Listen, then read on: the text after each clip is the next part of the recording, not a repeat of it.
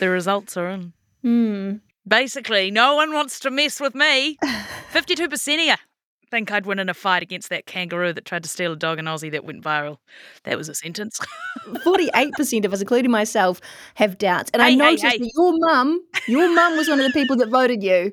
I don't know if that's, a, Yeah, that's Nikki Wel- parental pride taken too far. Has she taken a good look at that kangaroo? Nikki Wells only has one Instagram account though, and that, that sounds like something I would say if she didn't, but I promise she does. A win is a win, Jess. I'm strong. Even if your mum had to help you with it. Kia ora, this is Newsable. I'm Jess. And I'm Imogen, and this is what's worth talking about. International pressures are starting to mount in the Israel Hamas conflict. An expert we've had on the show before fears this could be just the beginning. How did ACT's Brooke Van Velden steal a seat National has held since the 60s? Why is Christchurch Council considering closing some libraries? Is it because they're just buildings with books? Plus, ever wondered what Coca Cola designed by ChatGPT tastes like? Well, wonder no more. We've got all that coming up in a moment here on Newsable. Newsable takes time and resources to produce. Please support our mahi and visit stuff.co.nz The situation in Gaza is getting more and more dire by the day. The hugely populated area has been under blockade for nearly two weeks and constantly shelled by Israel after the surprise attack by Hamas. As many as 200 people kidnapped from Israel are still being held in Gaza, and rockets are being fired from the territory into Jerusalem and Tel Aviv. The international community has continued to call on Israel to allow humanitarian relief into the territory, and senior political figures are involved in diplomatic efforts to ensure the conflict doesn't spark wider violence. To help us understand what's going on, we're joined once again by Dr. Leon Goldsmith from Otago University. Thank you so much for being with us again. Good morning. You're most welcome. Is there going to be any chance of diplomacy? There's obviously a lot of movements in the diplomatic field amongst uh, Middle East governments and the Americans, and we have the very ironic, quite tragic situation of Russia and Syria, two of the most brutal regimes in the modern age, who are offering their support to um, ceasefire and cessation, a de-escalation. You know, there's not a lot of leadership in terms of the efforts to actually pull back from the brink here, and like a, tran- a power that can transcend the situation in the US. Previously, could have done that, but unfortunately, they seem to be going all in uh, with the Israelis at this point, which is probably one of the most concerning aspects in terms of the diplomatic efforts to, to defuse this. I think the most probable channels that we could get some traction is probably through Doha with the Qataris. They have got good relations with Hamas, with the uh, wider Muslim Brotherhood movement, maybe Turkey as well could be pulled in here. But um, I think there's a lot of unfortunate political maneuvering by various actors, not necessarily in the best interest of trying to de escalate or save lives, but in terms of jockeying for political position. Why uh, doesn't Hamas let the hostages go?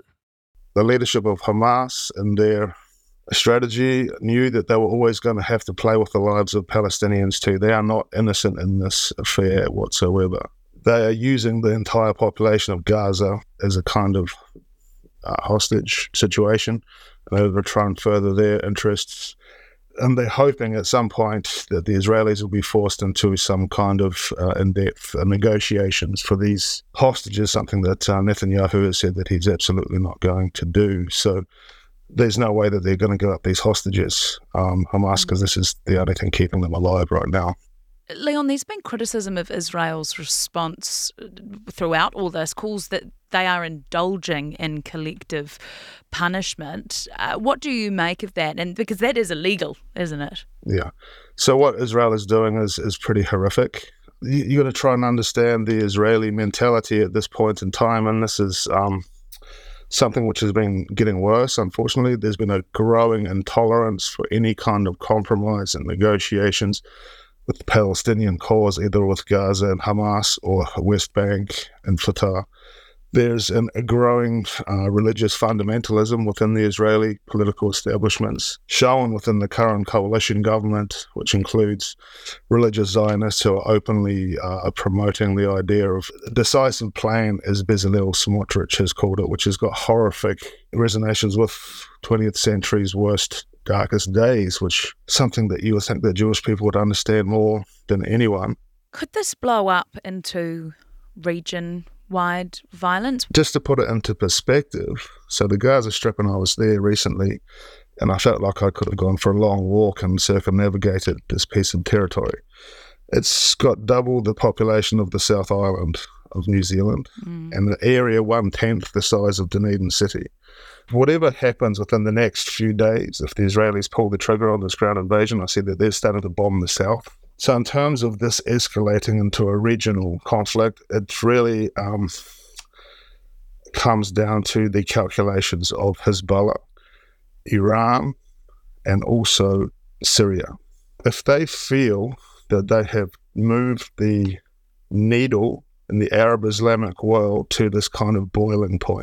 And what they're hoping to achieve is destabilization in those what we would consider pro Western monarchies or republics, Egypt, the uh, GCC states, and these Jordan, these types of places. The Iranians and the Syrians, who knows what the Russians are trying to achieve out of this, hope that they would actually see that the cost benefit calculus is actually in their favor to actually hit Israel and open up a northern front. And this is when it becomes extremely dangerous because the Israeli playbook at that point is uh, 100% backlash. At this point, anything's possible in terms of a wider regional escalation. The Gaza is like the sacrificial lamb. The main crux of the coming conflict is going to be between Lebanon, Syria, Israel, Jordan, which is the biblical Armageddon, which is an actual place which I visited recently as well it's quite terrifying in terms of the need to pull back from the brink of this escalation. Leon Goldsmith, thank you very much for your time and uh, speechless as always when we talk about this conflict. Most welcome. ChatGPT created a Coca Cola recipe. It made it. AI made it, but would you drink it? We've got a review later that you may want to base your answer on, but vote on Insta, ChatGPT Coke, yay or nay. Find us by searching Newsable NZ. Now, we've talked about how minor parties had some huge electric wins at this election. The Greens taking three electorates, Te Pāti Māori storming through the Māori seats, and ACT has also managed to pull off an electorate upset. Deputy Party Leader Brooke Van Velden trounced Nationals Simon O'Connor in the Tamaki seat by four and a half thousand votes. National had held that seat since 1960. It's a seat that covers Auckland suburbs, Mission Bay, St Heliers, Meadowbank, Glendowie, and Kohi Kohimarama. And Brooke is here now to have a chat. Kia ora, Brooke. Welcome to Newsable. Thanks for having me. Tamaki's newest MP. Now, we heard a lot from people, at least anecdotally, particularly from women who wanted to vote for you but wouldn't normally vote for ACT purely because of that Simon O'Connor factor and that the fact they wanted to get him out. Is that something that you heard and do you think that made a difference? Yeah, there's been a couple of reasons why I think um, people joined our campaign for Change for the Better in Tamaki. Yes, there were quite a few women who said, look, I don't really feel comfortable approaching my local MP based on the fact that our values are quite different. Um, that being the Roe versus Wade comment mm. saying today was a good day uh, when the United States repealed abortion law. A lot of women in the area felt quite upset by that. Now, I'm very different to the former Member of Parliament for Tamaki in that I'm a social liberal. I don't really mind what you do in your private life as long as you don't harm someone else. But there was another reason why people en masse decided to support the campaign, and that was because they said they wanted a hard-working local MP, someone who was really visible in the community, someone who was approachable, but also would be accountable to people. I also imagine that regardless of which way people feel, your hot pink coat would have had a lot to do with it. I was, I am a big, I'm a big fan. Uh, but overall, are you disappointed at all in ACT's result, or even National's result, seeing as it does look like the peer review will need Winston to govern? Oh no, I'm not upset by ACT's um, historic high polling. You know, this is the largest number of members of parliament that we'd be bringing in for the ACT Party in history. Of course, it would have always been nicer to be higher, but you know, when you're gaining from last election, that is always a win. The same day we went to the polls, Australia did the same for a referendum on a voice to Parliament for their First Nations people. I mean, it, the campaign, unsurprisingly, was pretty pretty divisive for the country over there, and it's left them in a really sticky situation now about how to move forward. Why would, does ACT want to put New Zealand through that with a referendum on the treaty? Whenever I've done my street corner meetings, and I've held 130 of them now in Tamaki, the role of the treaty in New Zealand and uh, race relations comes up at every single one. Now, we've seen a lot happen even in the last six years, but even in the previous decades, uh, where people are feeling increasingly divided, not because of what's happening in society, but by government policies that have been pushed through uh, because of the treaties of the principles of the Treaty of Waitangi. Um, and what we're saying is those are undefined principles. So New Zealand public should actually have a say over what the principles are of the treaty so that people do actually feel like we are a united country again rather than a divided one. Just quickly, what ministerial role are you after? Housing? Health? Foreign affairs? Look, I'm I'm someone Trade? who will I will serve where the party and uh, the government believe I'd be best useful. Brooke Van Velden, thank you very much for your time. ACT deputy leader and more recently, MP for Tamaki. Kia ora, I'm Adam Blair. I played the great game of rugby league for the Storm, Tigers, Broncos, and the Mighty Warriors. And I'm Goran Paladin, sports presenter and rugby league fanatic. I won a World Cup too. I played 51 tests for New Zealand. Yeah, he's a national treasure, people. Come on. Blairy and I, we're joining forces for a brand new rugby league podcast called League of Our Own. Each week we talk Kiwis across the NRL and, of course, everything was. All the big names, the big stories. And some of my own stories too. Well, if we can make them fit. We'll make time. Okay. League of Our Own with Blairy and Goran. Debut ep dropping on Wednesday afternoon and every Wednesday after that. You can listen through stuff.co.nz or wherever you get your podcast. Proudly brought to you by Snap Rentals. Mate, your your stories are way too long, eh? Nah, we've got to take them on a journey. Oh, the journey. Yeah, of course.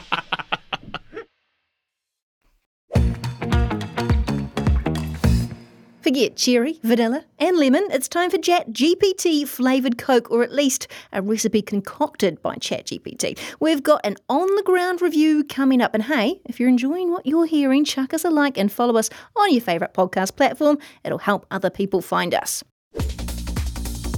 The cost of living crisis is coming for us all, and it's not just coming for us normal people, you and I.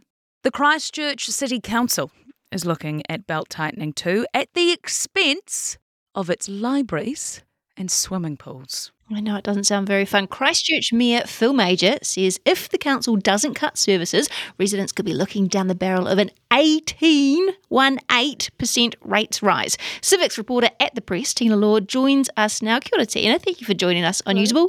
Can you talk me through what exactly the mayor is suggesting here in the way of cuts? Yeah, so he basically says we need to look at everything in order to cut costs. Um, he's singled out libraries. He's saying some of the smaller libraries, the ones that are just buildings with books in them, that they could possibly be closed, and also swimming pools, um, their hours could be cut. Build buildings with books describes It's an apt description. that describes every single library, Mayor Phil. And Tina, how did the council get itself into this situation? To quote the mayor, he says they're up Shit's Creek. I think. Yeah, that's exactly what he said. Doesn't mince words, that Phil. he doesn't. So they're saying it's it's a combination of a number of things. You've got increases in insurance, interest, inflation, and we've also got a very big stadium that's been built, which is very expensive. So that's also in there, as well. Bar the stadium, though, inflation, insurance, and interest is something every council is likely to face. Does this mean that kind of more councils than just Christchurch might be looking at these kind of options? Yeah. Well, I don't know what they'll be looking at, but I think yeah, most councils will be facing the same cost pressures. I mean, you you can hear how I'm reacting to this. How are locals, those who would be rid of their buildings with books, how are they feeling? Yeah, they're not too happy. We've had quite a few letters to the editor today, and yeah, every one of them are basically saying keep your hands off our libraries because you know for a lot of people they're the focus of the community. They go mm. there for you know mums and bubs meetings. What are the other options if he's not going to do this? What other levers, rather, can he pull? There are quite a few. I mean, they can put off spending um, on their capital program. They can stop renewing assets like pipes. Yeah, there's, there's a whole lot of other things they could do. They are also saying that central government could front up with some extra cash. Um, maybe they could start paying rates on their own buildings, which would be quite a help. Do they not currently have to do that then? No, Okay. no. Schools, hospitals don't pay rates. Ah. Is this the worst case scenario? This is like at the end of the list of cuts, or is this the first to go? Ultimately, it's going to be up to the people. So these. I'll fly down to Christchurch. yeah. So it will come out as part of the long term plan. Long live the buildings with books, I say. we, we we will cover this and see how it goes. And oh, Tina, you've got more in today's press if anyone wants to check that out. Thanks so much for joining us. All right, so we've been teasing this all pod. It's now time to talk about Coca Cola and Chat GPT. Yeah, look, usually Brad Olson is our economics man, but he's travelling at the Mo. And one of his Insta stories caught our eye. It was a bottle of Coca Cola called Y3000, hmm. and it's Coke's latest flavour co created with AI. And here's what Brad had to say about this. Naturally, he bought one and tried it. Not good at all. Stick to writing code, legal briefs, and birthday messages. it's not a very glowing review, is it? I asked for more information from Brad, and his response was simply, it tastes awful. So I think it's fair to say Brad hates it. And yes, I have asked him to bring me one home. I want to try it. yes. Well, the media outlet The Atlantic wrote a piece about it. According to them, Coca Cola says the drink was made to evoke a positive future. Well, not for Brad. What does that mean? With the label that has a futuristic feel. And at first, the journalist said it smelt like a circus peanut candies, but tastes mostly like Coke. But then further down describes it as smelling like a juicy fruit gum, a combo of pineapple, banana, and citrus. There is a lot going on here. also, what a circus peanut candies. I also did a Reddit deep dive on this. Uh, very safe place to go and be. Someone on there wrote their entire family said it tasted awful. One of them said it tasted like vomit, and then after the, all of the family members had a sip, they tipped the rest out. None of this is glowing. But then. Scroll a bit deeper on Reddit. Someone said strawberry yogurt, and then someone else said hmm. mango yogurt. I, I, I'm confused, but I still kind of want to try it. It's almost like everyone's getting something different from this. I read one that it said it tasted like nasty flavoured toothpaste, which is to me is like really intense mint. I don't know. I want to try it. Definitely, if Brad, and if Brad can't smuggle me one back into the country, can you tell I want Brad to bring me one back? I will find another way to get my hands on it. There's a poll on the gram, yay or nay to the Chat GPT Coke. Get in touch. But for now, have a wonderful day. That's Newsable for today. I'm Imogen Wells. I'm Jessica McCarthy. We'll catch you tomorrow. Nasty flavoured toothpaste. Mmm, minty. If you liked listening to this pod, help us make more like this. Visit stuff.co.nz slash support.